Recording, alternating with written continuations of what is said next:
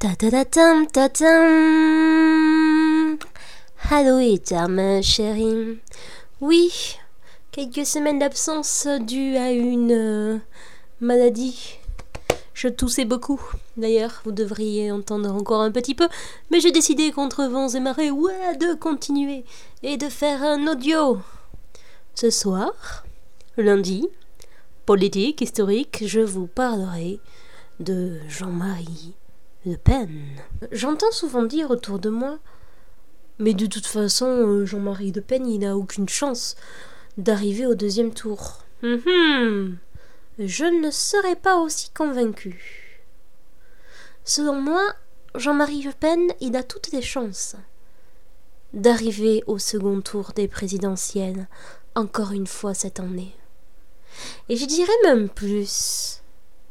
Nicolas Sarkozy en est parfaitement conscient. Et oui, en 2002, la gauche n'a pas pu voter pour la gauche, souvenez-vous.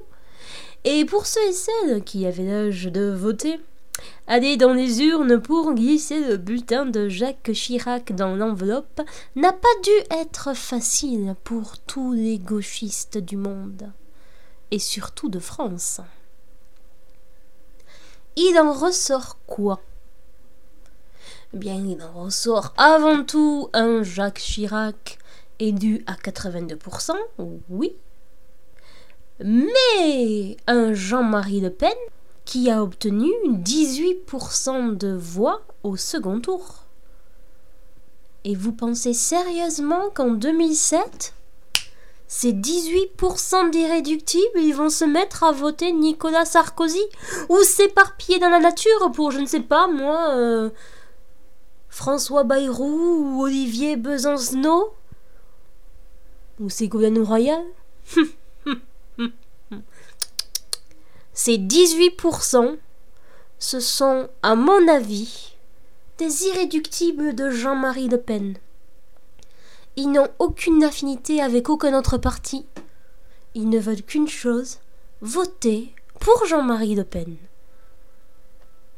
Donc, en 2007, le seul qui a vraiment du souci à se faire, c'est Nicolas Sarkozy.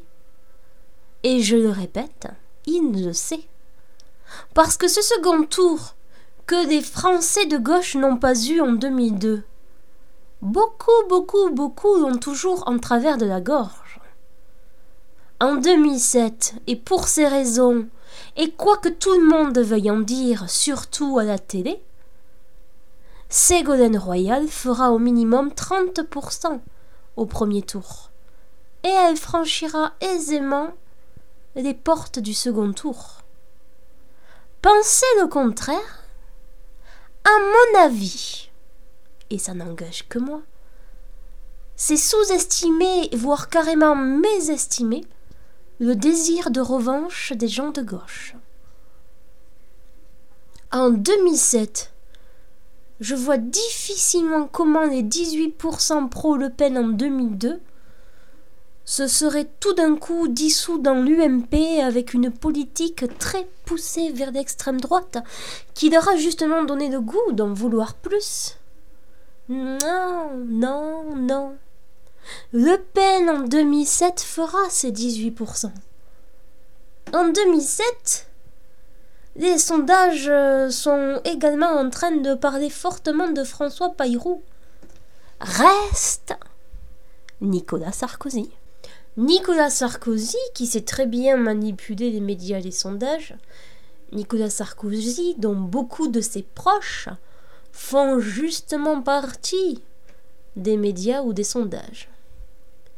Si tout le MP se met en branle pour descendre Ségolène Royal et monter en épingle la moindre de ses paroles, si tout l'UMP passe autant de temps à la disqualifier, à envahir les médias traditionnels et les médias moins traditionnels tels que l'Internet.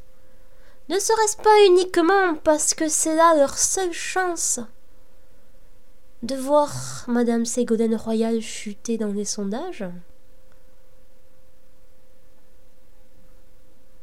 Manque de bol.